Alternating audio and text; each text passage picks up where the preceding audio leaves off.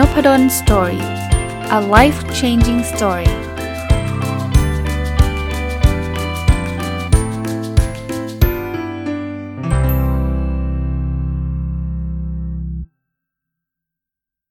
สวัสดีครับ ยินดีต้อนรับเข้าสู่นพดล Story พอดแคสต์นะครับ วันนี้หยิบหนังสือเล่มหนึ่งมารีวิวนะหนังสือชื่อว่า Your Kids Can Be Unlimited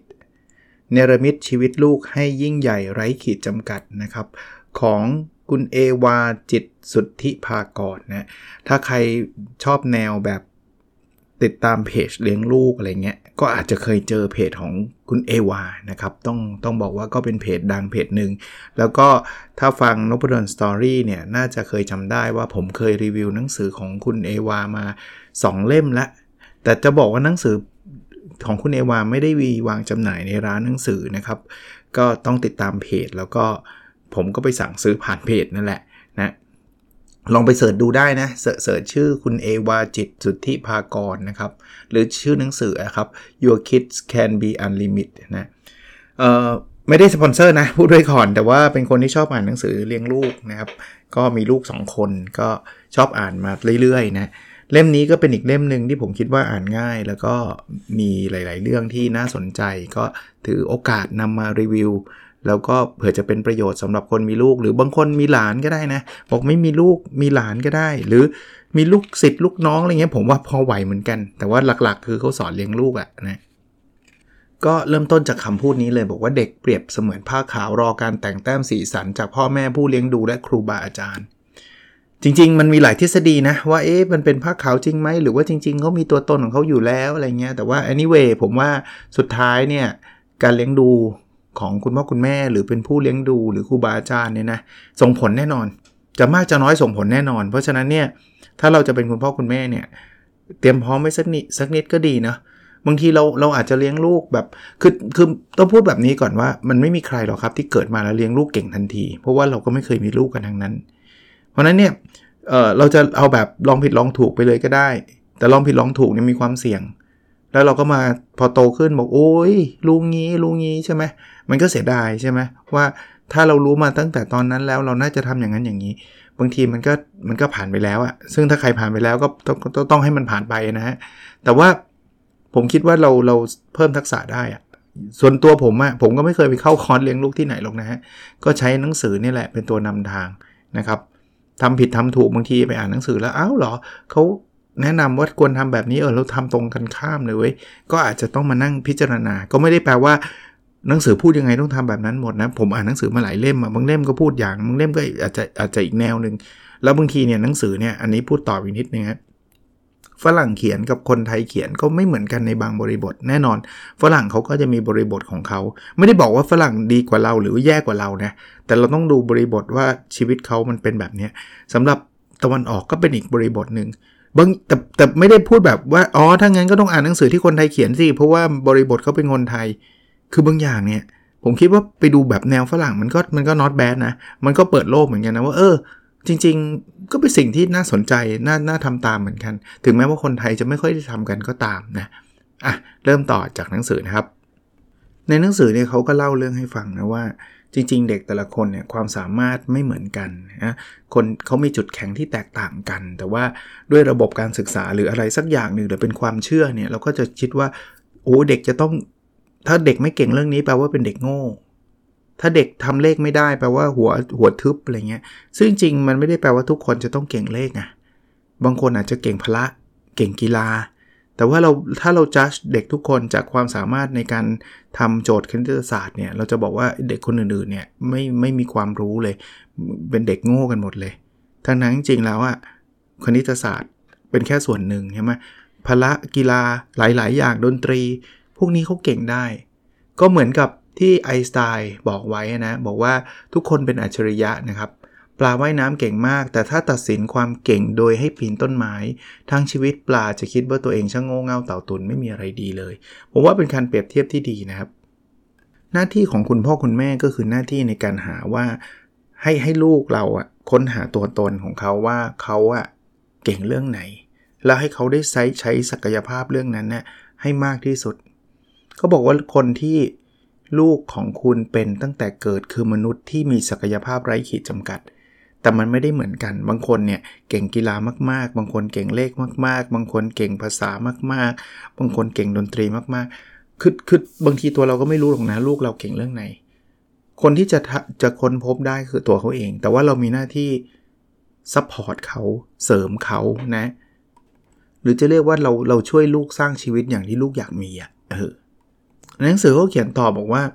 ไม่มีใครรู้ตั้งแต่แรกหรอก ไม่รู้หรอกถ้าถามลูกเรานะ ไปถามว่าลูกเก่งเรื่องอะไรเนี่ย ไม่มีใครรู้หรอกครับ ว่าประสิทธิภาพความเก่งของลูกเราคืออะไรของตัวเองอะคืออะไรไม่รู้นะ วิธีการที่ทำให้เขารู้คือต้องให้เขาลองครับ และการลองเนี่ยไม่ใช่ลองแค่ในวิชาการนะ ไม่ใช่แปลว่าจะต้องเรียนคณิตศาสตร์ ฟิสิกส์เคมีชีวะอย่างเดียวเนะ ลองกิจกรรมหลาย ๆ อย่างครับ ดนตรีกีฬาศิลปะวาดรูประบายสีปั้นดินน้ำมันอะไรก็ได้ฮะลองลองให้หลาย ๆ เรื่องเนะอย่าจำกัดเพียงเฉพาะแค่วิชาการ เขาบอกขั้นเนี้ยอย่าเพิ่งไปคิดเรื่องวิชาชีพ โดยเฉพาะลูกก็ยังเล็ก ๆ อยู่เนี่ยยังไม่ต้องไปคิดหรอกว่าจะจะไงเนี่ยชอบชอบศิลปะแล้วจะทำอะไรกินชอบปั้นดินน้ำมันจะเอาไปทำชีวิตแบบมีอาชีพยังไงอย่าพึ่งนะอย่าพึ่งไปแบบนั้นนะครับเขาบอกว่าเรื่องนั้นยังไม่สำคัญในตอนนี้อย่าตัดสินทางเลือกอาชีพผ่านมุมมองของเราเท่านั้นนะหน้าที่เราตอนนี้คือเปิดโอกาสให้ลูกได้ชอบก่อน ไม่ใช่ไปขัดก็เลย ลูกเล่นดนตรีเฮ้ยอย่าไปเล่นเลยเพราะดนตรีเนี่ยนักดนตรีมันไส้แห้งอะไรเงี้ยเราจะเห็นตัวอย่างเยอะแยะนะครับนักดนตรีที่ประสบความสำเร็จก็เยอะนะแต่ตอนนี้อย่าเพึ่งให้เขาได้ได้ฉายศักยภาพเขาออกมาก่อน ก็บอกความสามารถของมนุษย์เนี่ยนะมันขึ้นอยู่กับความเชื่อ บอกข้อจำกัดเดียวของมนุษย์ อันนี้อันนี้ในหนังสือชื่อ As a Man Thinketh นะครับเจมส์ อัลเลนเขียนนะบอกข้อจำกัดข้อเดียวของมนุษย์คือความเชื่อที่เขาเลือกเชื่อ คือถ้าลูกเราเชื่อว่าตัวเองทำได้ ตัวเองเก่ง เขาจะเก่งเลยครับอันนี้มีการทดลองมีงานวิจัยเยอะแยะครับ แต่ถ้าเกิดเขาเชื่อว่าเขามันไม่ได้เรื่อง เขาก็จะไม่ได้เรื่องฮะเพราะนั้นไอ้สิ่งที่สำคัญที่สุดคือความเชื่อ ซึ่งถ้าเกิดคุณไปคอยขัดเขานะคุณไปหยุดยั้งเขา เฮ้ยลูกทำนี้ไม่ได้หรอกลูกทำนั้นไม่ได้หรอกลูกทำนู้นไม่ได้หรอก ความเชื่อเขาก็จะลดลงลดลงลดลงฮะความมั่นใจในตัวเองก็ลดเพราะพอเขาลดเนี่ยเขาก็จะไม่กล้าทำอะไร หรือเขาทำเขาก็รู้สึกว่าเขาทำต้องเฟลแน่ๆซึ่งเดี๋ยวมันก็จะเฟลอย่างที่เขาคิด ซึ่งมันก็ไปเสริมความเชื่อเขาอีกว่านี่ไงเฟลจนได้เห็นปะนะครับแต่ถ้าเกิดคนที่เชื่อว่าทำได้นะ ถึงแม้ว่าเขาทำแล้วเฟลนะเขาก็จะมีความเชื่อว่าเดี๋ยวเขาจะต้องปรับปรุง เดี๋ยวเขาต้องหาวิธีการใหม่ แล้วคนแบบนี้มันมีแนวโน้ม ผมก็ไม่ได้บอกทุกคนหรอกนะ แต่ว่ามันมีแนวโน้มที่จะประสบความสำเร็จมากกว่า ซึ่งความเชื่ออาจจะเริ่มจากจินตนาการก่อนก็ได้ว่าฉันเนี่ยสามารถรวยได้ ฉันสามารถประสบความสำเร็จได้ แต่มาถึงจุดหนึ่งเนี่ยเราก็ต้องดูหลักฐานว่าไอ้สิ่งที่เราเชื่อเนี่ยมันมีหลักฐานอะไรยืนยันไหมเขาบอกว่าไม่ต้องกลัวหรอกครับ เมื่อไหร่ที่เราเริ่มหาเราจะเจอครับ สมมุติว่าเราเชื่อว่าเราเป็นคนโชคดีเนี่ย เดี๋ยวเราจะเจอหลักฐานแห่งความโชคดี ไม่เชื่อท่านลองลองลองลองคิดว่าวันนี้ท่านเป็นวันนี้จะเป็นวันที่ท่านโชคดีดิถ้าลองคิดถ้าท่านเชื่อจริงนะ เดี๋ยวเดี๋ยวท่านจะเจออะไรบางอย่างที่มันจะแบบมาสนับสนุนท่านว่าเฮ้ยเราโชคดีจริงว่ะแต่ความเชื่อนั้นมันจะไม่เกิดประโยชน์ถ้าเกิดเราไม่เห็นไม่ไม่เริ่มลงมือทำคือคือเชื่อเราต้องทำใช่ไหมถ้าเชื่อว่าเราพูดภาษาอังกฤษได้เราลองพูด แล้วเราจะรู้สึกว่า เออเฮ้ย จริง ๆ ก็พอได้นี่ว่าเห็นปะ มันมันจะมีความเชื่อก่อน แล้วก็ลงมือทำลงมือทำเราจะเจอหลักฐาน เมื่อไหร่ที่หาเราจะเจอ แล้วผมเชื่อนะ ความฝันของเด็กๆของลูกๆเราเนี่ยทุกคนนะที่เขาฝันนะส่วนใหญ่ไม่ใช่ฝันเลื่อนลอยหรอกเขาไม่ได้ฝันว่าเขาจะบินได้ด้วยตัวเองเป็นซูเปอร์แมนอะไรเงี้ยถ้าเขาโตมาถึงระดับหนึ่งนะถ้าเด็กๆเเขาก็ขำๆไปแต่ว่า คนไม่คนไม่ฝันอะไรแบบนั้นหรอกคนเขาฝันในสิ่งที่มันเป็นไปได้ มีคนทำได้จริงแล้ว เพราะฉะนั้นเนี่ยคุณต้องคือคือคุณอยากให้ลูกคุณเชื่อ คุณต้องเชื่อด้วยว่าลูกคุณทำได้ ถ้าคุณไปหยดหยุดยั้งเขาบอกเฮ้ยแกเลิกคิดไรเพอเจอร์นี่คือจบเลยนะเพราะเขาก็จะไม่คิดละ ลองถามคำถามนี้กับลูกนะเขาบอกว่าถามว่าฉันคือใครนะลูกเราเป็นใคร แน่นอนเขาอาจจะยังไม่ได้คำตอบชัดๆ ตั้งแต่แรกนะครับ แต่ว่าไม่ได้เป็นคำถามซีเรียสคำถามอะไรนะ แต่ถาม ถามเรื่อยๆอะถามแบบสบายๆอะไรเงี้ยนะครับ เดี๋ยวเดี๋ยวเขาจะค่อยๆ สังเกตตัวเขาเองครับ แล้วถ้าเขาตอบคำถามนี้ได้ว่าเขาคือใครเนี่ยมันจะเริ่มทำให้ให้เขามีความเชื่อในในเรื่องนั้น เช่น ถ้าเขาคิดว่าเขามีความสามารถทางคณิตศาสตร์ อย่างเงี้ยเดี๋ยวเดี๋ยวเขาจะเก่งเองอะ่ะเขาจะหาทางมีทางไปของเขาเองนะครับ ก็ก็อย่าไปถึงกับคาดคันว่าเธอลูกจะต้องบอกพ่อแม่ให้ได้ภายในวันนี้ มันไม่ได้ง่ายแบบนั้น ไม่ต้องลูกเราเอาตัวเราเองเนี่ยปัจจุบันเนี่ยตอบคาถามนี้ได้ป่ะฉันคือใครไม่ใช่ตอบว่าบอกชื่อนามสกุลนะคือคือคืออะไรคือคือสิ่งที่แบบ เป็นตัวตนคุณจริง ๆอะ่ะหรืออีกคำถามหนึ่งนะคือฉันจะฝากอะไรให้โลกเนี่ย เอออันเนี้ยมันมันมีความเป็นตัวตนของเราอยู่อะ่ะอีกเรื่องที่เราควรสอนลูกให้มีนะจริงๆวงเล็บนั้นตัวเองก็ควรมีก็คือเป้าหมายเขาบอกว่าบางทีเนี่ยเรือสองลำเนี่ยนะลำหนึ่งออกจากท่าไปเนี่ยรู้ว่าจะต้องไปที่ไหน มีเป้าหมาย กับอีกลำหนึ่งออกจากท่าไปแบบออกไปเฉยๆอะถามว่าลำไหนจะไปถึงถึงถึงจุดมุ่งหมายได้เร็วกว่ากัน ก็ต้องเป็นลำที่มีเป้าหมายถูกไหมเพราะเขาจะขับตรงไปที่ทิศทางที่เขาจะไป เขาก็จะถึงที่ตรงนั้น แต่ลำที่ลอยไปเรื่อยๆ วันๆก็ลอยไปเรื่อยๆ มันก็จะลอยอยู่ตรงนั้นตลอดไปอะก็ก็เป้าหมายเนี่ยมันมันเหมือนการเดินเรือก็เหมือนชีวิตเราครับ เราเรียนหนังสือก็เรียนไปแต่ถามว่าเรียนไปเพื่ออะไร รู้ไหม เป้าหมายเราคืออะไร แน่นอนเป้าหมายอาจจะมีปรับมีเปลี่ยนได้ แต่ว่ามันต้องมีเป้าอะถ้าไม่มีเป้าเราก็เรียนไปวันๆแล้วจริง ๆ เราจะเซ็งกับชีวิตด้วยนะเราจะรู้สึกว่าไม่รู้จะไปเรียนทำไมอะไรเงี้ยคราวนี้มีเป้าหมายอย่างเดียวไม่พอนะหลายคนคิดว่าเป้าหมายเนี่ยมันคือความสุขจะต้องอยู่ตรงตรงที่เป้าหมาย ถ้าเราบรรลุเป้าปุ๊บเราจะมีความสุข ถ้ายังไม่บรรลุเป้าจะไม่มีความสุขเออจริง ๆ ไม่ควรเป็นแบบนั้นนะความสุขมันควรจะอยู่ระหว่างการเดินทางทำไมหนังสือเล่มนี้ก็พูดนะครับ แต่ทำไมผมเชื่อแบบนั้นด้วย เพราะว่าผมผมมาตระหนักรู้ว่าความสุขมันไม่ใช่ต้องอยู่เป้าทางเป้าหมาย เพราะว่าถ้าเกิดถ้าเกิดจะต้องถึงเป้าก่อนเราถึงจะมีความสุขเนี่ยชีวิตเราจะมีความสุขได้น้อยมากเลย สมมุติเป้าของคุณยิ่งเป้าสูงนะยิ่งยาก เป้าคุณบอกว่าคุณจะต้องมีเงิน 500 ล้านเนี่ยตอนไหนอะคุณไม่มีทางรู้เลยแต่มันไม่ใช่วัน 2 วันนี้ใช่ไหม มันอาจจะกะเกษียณมันอาจจะไม่ไม่มีทางถึงนั้นเลยแปลว่าทั้งชีวิตเนี่ยเราจะใช้ชีวิตทั้งชีวิตเราไม่มีความสุขเลยนะ เพราะว่าเป้าเรา 500 ล้าน หรือต่อให้ไปถึงนะ คุณอาจต้องใช้ชีวิตแบบ 60 ปี จนเกษียณแล้วคุณได้เงิน 500 ล้านพอดีเลย ถึงมีความสุข ซึ่งมันมันมันน่าเศร้านิดนึงอะว่า 60 ปีเพื่อหนึ่งโมเมนต์แล้วเชื่อไหมฮะไอ้ความสุขประเภทเนี้ยเดี๋ยวแป๊บเดียวมันก็จะหายมันก็จะเฉยๆแล้วเราอาจจะไปตั้งเป้าพันล้านต่อไปเงี้ยโมเมนต์แห่งความสุขมันจะมีน้อยมาก เพราะฉะนั้นเนี่ยความสำเร็จมันไม่ได้เป็นเป็นเป็นเป็นตัวกำหนดความสุขอย่างเดียวนะ ระหว่างทางที่เราเดินไปสู่ความสำเร็จ ตอนนี้เนี่ยคุณอาจจะยังไม่มี 500 ล้าน แต่ว่าทุกวันนี้คุณทำแล้วมันได้เงินมากขึ้น ขยับเข้าใกล้มากขึ้น ให้เรา enjoy moment พวกนั้นด้วยนะ แล้วจริงๆเนี่ยชีวิตเราคือ moment พวกนั้นแหละครับ ถ้าถ้า moment เหล่านี้ชีวิตประจำวันเหล่านี้ที่ท่านฟังพอดแคสต์อยู่ตอนนี้มันทำให้ท่านมีความสุขได้คือชีวิตท่านมีความสุขละ ถึงเป้าไม่ถึงเป้าอีกเรื่องหนึ่งมีอันนี้ผมต่อยอดให้นะ มีคนชอบถามผมบอกอาจารย์ตั้ง OKR เนี่ยของตัวเองเนี่ยอาจารย์ตั้งแล้วไม่ถึงแล้วไม่เครียดหรอผมไม่เลยครับ ทุกวันที่ผมได้ทำตาม OKR เนี่ยผมมีความสุขแล้ว ถึงแม้ว่ามันจะไม่ถึงเป้าที่ผมตั้งก็ตามพอดแคสต์เนี่ยผมตั้งเป้าไว้ใช่ไหมสองหมื่นดาวน์โหลดต่อวัน ยังไม่ถึงเลย แล้วผมก็ไม่รู้นะว่าเมื่อไหร่จะถึงด้วยเป้าเป้านี้คือเป้าไตรมาสนี้นะสองหมื่นดาวน์โหลดตอนนี้ประมาณหมื่นสองหมื่นสามอะไรเงี้ยแต่ถ้าถามว่าไม่ถึง แล้วผมจะทุกข์งั้นแปลว่าผมไม่มีความสุขตลอดทั้งเดือนเลยนะทำพอดแคสต์ด้วยความเซ็ง ไม่ถึงอยู่ได้ทำไมไม่โหลดฟังกันมะก็ก็ก็คงไม่ดีมั้งแต่ตอนนี้ทุก moment ที่ผมผมทำอยู่ตอนนี้ผมอัดอยู่ประมาณทุ่มกว่านะของของคืนวันอาทิตย์นะ happy แล้วผมได้ทำผมเชื่อว่าก็ก็อัดพอดแคสต์ episode นี้ไปผมก็ยังไม่รู้นะ จะมีคนดาวน์โหลดสักกี่ดาวน์โหลดอะแต่ว่ามันก็ต้องมีแหละ มันก็ก้าวหน้าไปเรื่อยๆแหละอะ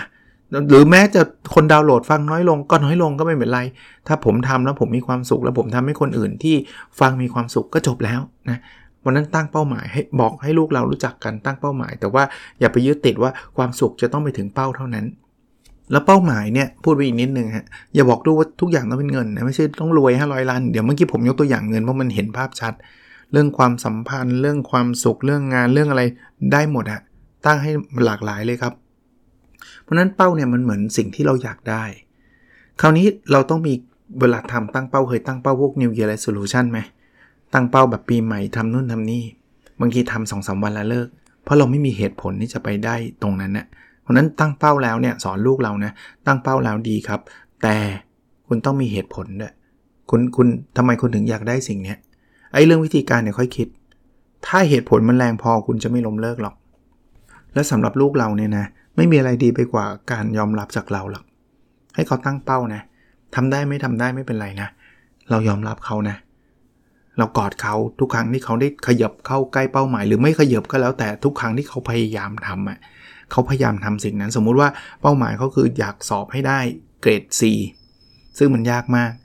เราเห็นเขาอ่านหนังสือคุณก็ไปกอดเขาชื่นชมเขาชื่นชมความพยายามเนี่ยไม่ใช่ชื่นชมว่าแกต้องได้เกรดสีแล้วฉันจะกอดแก อันนี้อันนี้ไม่ดี นะครับ เพราะว่าอย่างที่บอกครับ บางทีมันไม่ได้ง่าย ๆ ที่จะได้เป้านั้นแล้วเป็นการยึดติดด้วย แล้วถ้าเกิดไม่ได้เนี่ยกลายเป็นพ่อแม่ไม่รักเนี่ยเขาเครียดเลยนะ ก็เหมือนหนังสือเรื่อง Growth Mindset Fix Mindset นะเรื่องนี้ผมเคยพูดไปแล้ว พูดทวนและทวนอีกครั้งก็แล้วกัน คือเขาบอกให้เราชมลูกเนี่ยให้ชมความพยายาม อย่าไปชมเรื่องผลลัพธ์ เพราะว่าการชมผลลัพธ์ เช่น ลูกได้เกรดสี่แล้วพ่อแม่ชื่นชมว่าลูกเก่งมากที่ลูกอัจฉริยะเหลือเกินที่ได้เกรดสี่เนี่ย เด็กจะปีความหมายอีกแบบหนึ่งด้วย คือเขาดีใจนะ ที่พ่อแม่ชื่นชมเขาเวลาเขาได้เกรดสี่แต่ว่าสำหรับเขามันแปลว่า ถ้าไม่ได้เสร็จเกรดสี่อะพ่อแม่ต้องไม่ชมแน่เลย พ่อแม่จะชมเมื่อเราได้เกรดสี่เพราะนั้นเนี่ยเด็กกลุ่มนี้พอถูกปลูกฝังแบบนี้เขาจะไม่กล้าทำอะไรที่ท้าทาย ไม่กล้าทำอะไรใหม่ ๆ เขาจะทำอะไรง่าย ๆ ที่เขาได้เกรดสี่เร็วๆอย่างเงี้ย ซึ่งเราคงไม่อยากให้ลูกเราเป็นแบบนั้นมั้งไปทำอะไรก็ไม่รู้ที่มันไม่ มันไม่มีความหมายเลย แต่ว่าอยากได้ผลลัพธ์เกรดสีเพื่อจะมาโชว์พ่อแม่ กลับกันนะ ถ้าเราเป็นคนที่ชมความพยายามของลูก ลูกได้เกรดสีนี่แหละ เราบอกว่าพ่อชื่นชมความพยายามลูกมากเลยนะ ลูกแบบแบบพยายามสุดขีดเนี่ยแบบชื่นชมอะชื่นชมเรื่องเอฟฟอร์ที่เขาใส่ลงไป หรือความพยายามที่เขาพยายามเนี่ย ต่อไปอะลูกจะสบายใจ ถึงไม่ได้เกรดสีก็ไม่เป็นไร เพราะว่าอย่าลืมนะพ่อเราชมแม่เราชมเรื่องความพยายามของเราตราบใดก็ตามที่เราตั้งเป้าแล้วเราพยายามคือเราโอเคแล้ว เด็กแบบนี้จะเจริญเติบโตออกไป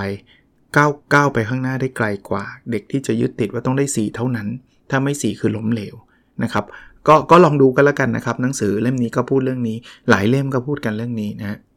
ในหนังสือเนี่ยเขาพูดถึงคำพูดที่ควรพูดกับลูกนะครับ ก็มีหลายคำนะ ผมคงไม่ไม่ได้เอามาทั้งหมด แต่ว่าผมชอบคำนี้เนาะก็บอกว่าเราเราเวลาลูกลูกเราทำอะไรได้สำเร็จเนี่ย เรามักจะบอกว่าพ่อแม่ภูมิใจในตัวหนู ซึ่งดีนะเขาบอกว่าไม่ไม่ใช่ไม่ใช่ไม่ดีนะ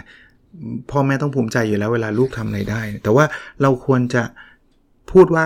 หนูต้องภูมิใจในตัวเองมากแน่ ๆ เลย สอนให้เขารู้จักภูมิใจในตัวเอง อีกเรื่องนะ คุณอยากให้ลูกเราประสบความสำเร็จได้เร็วเนี่ย บางทีอะจะไปเรียนรู้จากความผิดพลาดของตัวเองอะมันก็ช้าเนาะ แล้วเราก็ต้องลองผิดลองถูกตั้งนาน จะดีกว่าคือเราเรียนรู้จากความผิดพลาดของผู้อื่น แล้วจะดีกว่ามากเลยนะ ถ้าเราจะเรียนรู้จากความสำเร็จของผู้อื่นด้วย จริง ๆ มีสื่อมีอะไรเดี๋ยวนี้เยอะเลยนะครับ ถ้าพ่อแม่พอมีกำลังก็ลองหาคนที่เก่งๆอะไมเซ็ตดีๆ อะไรก็แล้วแต่เนี่ยมาสอนลูกเรานะ คนเก่งที่สอนเป็นเนี่ยจะทำให้ลูกเราเติบโตรวดเร็วก้าวกระโดด ถ้าไม่มีบอกโอ้ยมต้องไปจ้างคนเก่งหาเงินไม่ได้ไม่มีคุณพ่อคุณแม่เนี่ยแหละครับ ทุ่มเทนิดนึงนะอยากจะสอนลูกเรื่องไหนศึกษาเรื่องนั้นให้ดี แล้วลูกเราจะเก่งได้เร็วได้เร็วนะอีกอีกอันนึงที่เป็นคำพูดที่ผมชอบนะก็คือเลือกการเลือกทางเดินชีวิตเนี่ยเขาบอกว่า คุณต้องช่วยเขาสร้างชีวิตอย่างที่เขาอยากมี ไม่ใช่ชีวิตที่คุณอยากให้เขามี ผมเข้าใจมุมนี้ของคุณพ่อคุณแม่นะครับ คุณพ่อคุณแม่บอกว่าประมาณว่า ไม่ได้สิ ลูกเรายังมีประสบการณ์น้อย ลูกเราไม่รู้หรอก เพราะฉะนั้นเนี่ยฉันโตมาก่อนอาบน้ำร้อนมาก่อน เพราะฉะนั้นเนี่ยฉันจะรู้ดีกว่าเธอเสมอ ดังนั้นเธอจึงต้องทำหนึ่งสองสามสี่ห้าซึ่งอันนี้คือการกำหนดเส้นทางโดยคุณคิดว่าด้วยความหวังดีด้วยนะ คิดว่าน่าจะเป็นสิ่งที่ดีสำหรับลูกเรา แต่ลองนึกภาพลูกนะเเขาจะต้องไปอยู่กับสิ่งที่เขาไม่ได้รักตลอดชีวิต บางบางคนทำด้วยนะครับ เพราะว่ารักพ่อแม่ไง พ่อแม่บอกให้ทำก็ต้องทำไง เขาไม่ขัดคุณพ่อคุณแม่ด้วยนะ เขาก็จะอยู่แบบนั้นตลอดชีวิตเขาเลย คุณแฮปปี้จริงเหรอครับ ที่คุณให้ลูกอะ่ะ ได้ไปทำสิ่งที่ตัวเองไม่ชอบตลอดชีวิต แต่คุณคิดว่ามันดีอะ ลองดูดีๆนะครับ จริงๆแล้วเราควรจะสอนให้เขารู้ว่าอะไรคือสิ่งที่เขาชอบ อะไรคือสิ่งที่เขาไม่ชอบ แล้วพยายามสนับสนุน เปิดโอกาสให้เขาค้นหาตัวตนให้เจอ ผมว่าเด็กส่วนใหญ่ไม่มีใครชอบในสิ่งที่มันไม่ดีอยู่แล้วล่ะครับเขาเขาเขาเขาก็อยากเขาก็มีเขาก็เป็นมนุษย์คนหนึ่งเหมือนคุณอะ่ะ คุณเคยชอบเป็นสิ่งที่มันไม่ดีกับตัวเองปะน้อยเนาะน้อย เพราะฉะนั้นเนี่ยคือถ้ามันไม่เป็นเรื่องคอขาดบาดตายเรื่องที่มันแบบว่าผิดกฎหมงกฎหมายนั้นโอเคเข้าใจ แต่ผมว่าเด็กส่วนใหญ่ก็ไม่ได้ตั้งใจมั้งครับเกิดตื่นขึ้นมาแล้วแบบว่า ฉันจะต้องเป็นคนที่ผิดกฎหมายอะไรเงี้ย ผมว่าไม่ค่อยมีอะส่วนน้อย เพราะฉะนั้นลองดูดีๆครับเปิดโอกาสให้เขาคิดได้เยอะหน่อย เราเป็น เราเป็นโค้ชครับ เราไกด์เขานะว่าอันไหนพ่อเห็น informationเห็นข้อมูลไหนก็มาเล่าให้ลูกฟังแค่นั้นเองแต่เขาควรเป็นคนตัดสินใจกับชีวิตเขา เพราะนั้นอีกอีกเรื่องหนึ่งอะทักษะของผู้ผู้ปกครอง คุณพ่อคุณแม่ที่ต้องมีคือทักษะการฟังฟังให้เยอะฮะเพราะคุณพ่อคุณแม่มีแนวโน้มที่จะพูดเยอะกว่าฟัง เราไม่ค่อยอยากฟังลูกเท่าไหร่ เราอยากบอกบอกบอกบอกบอก อีกเรื่องนะ เป็นเรื่องที่ดูเหมือนจะไม่ต้องพูดแต่ควรพูดคือลูกเราอะสิ่งที่เขาต้องการจากเรามากที่สุดคือความรัก โอ้ยอันนี้ไม่ต้องพูดหรอกอาจารย์ เรารักลูกกันทุกคนใช่ แต่ลูกเราเนี่ยรับรู้ความรักจากเวลานะเวลาที่เราแบ่งให้เขา ถ้าเราไม่เวลาให้เขาเลยเราบอกรัก ผมเชื่อว่าผู้ปกครองหลายคน พ่อแม่หลายคนก็รักลูกไม่แพ้คนอื่นหรอกนะ แต่ว่าสำหรับลูกเขาไม่รับรู้นะเขารับรู้ว่ารักยังไงวะ ไม่เคยมาหาเราเลย รักยังไงวะไม่เคยโทรมาเลยสำหรับคนที่ไม่ได้อยู่ด้วยกันสำหรับคนอยู่ด้วยกันอยู่นะ แต่ว่าก็เล่นมือถือตลอด คุยกับเพื่อนตลอด ไม่เคยคุยกับเราเลย มันรักแปลกๆไหมเพราะฉะนั้นเนี่ยให้เวลานี่คือนี่คืออีกหนึ่งตัวอย่าง ผมก็ไม่ได้บอกผมเก่งหรือดียังไงนะ แต่ว่าสังเกตโอเคอาผมไหมเป้าหมายผมมีเรื่องหนึ่งที่ผมอยากจะใช้เวลาอยู่กับครอบครัว เพราะว่าเรื่องนี้แหละ คือเราผมผมเชื่อว่าทุกคนนะมีเวลาไม่มีเวลาท่านรักลูกนั่นแหละ แต่สำหรับลูกอะ่ะเขาต้องการเวลาจากเราโดยเฉพาะลูกเล็ก ๆ ด้วย ถ้าโตแล้วก็อยากไปเที่ยวกับพงกับเพื่อนอันนี้โอเค แต่ว่าเล็กๆอะ่ะเขาไม่มีใครนะเขามีคุณอะ่ะแล้วคุณบอกไม่มีเวลามันน่าเสียดายไงอีกเรื่องความรักของลูกเนี่ยที่เรามีให้ลูกเนี่ยเขารับรู้ผ่านกฎระเบียบนะกฎระเบียบคนละเรื่องการลงโทษนะครับ ที่เขาพูดกันว่ารักวัวให้ผูกรักลูกให้ตี ซึ่งมันคำพูดที่สมัยเก่าเลยนะ เดี๋ยวนี้คนไม่ค่อยเห็นด้วยนะครับ แล้วส่วนตัวผมก็ไม่เห็นด้วย การตีการใช้กำลังทำร้ายร่างกายกันเนี่ย ผมว่ามันไม่สิ่งที่ถูกต้อง แล้วเราเราเป็นคนนะ่ะเราควรจะพูดคุยกันได้ พูดคุยกันได้เอ่อการลงโทษบางคนบอกไม่ได้ตี แต่เป็นการพูดเหมือนกับเอาความรักเป็นเครื่องต่อรอง อันนี้ก็ไม่ควร เช่น ถ้าลูกไม่ทำอันนี้ฉันพ่อจะเลิกรักลูกเลยนะ ไม่ควรนะครับ เราอย่าเอาความรักเป็นเครื่องต่อรองยังไงเรารักเขาเสมอนะเราพูดคุยกับเขาได้ เราอยากให้เขาทำอะไร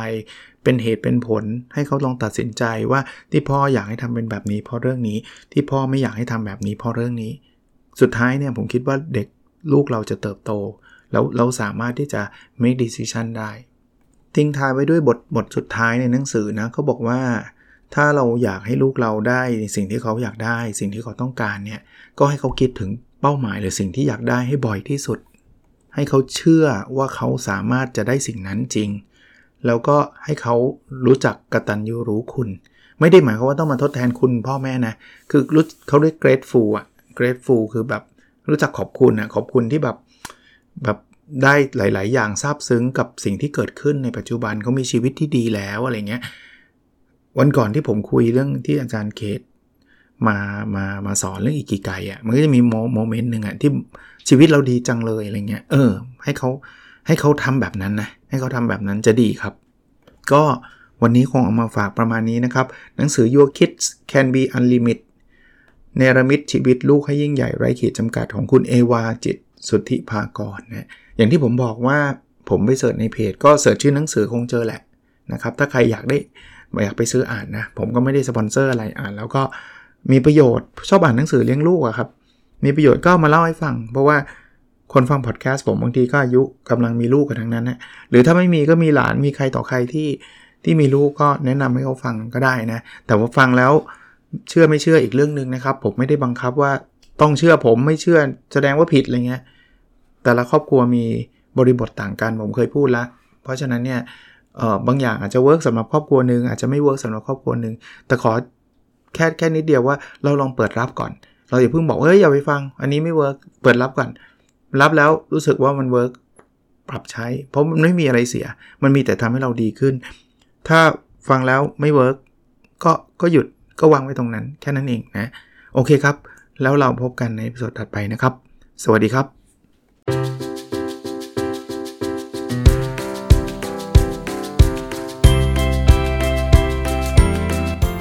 n o p a d o n Story a life changing story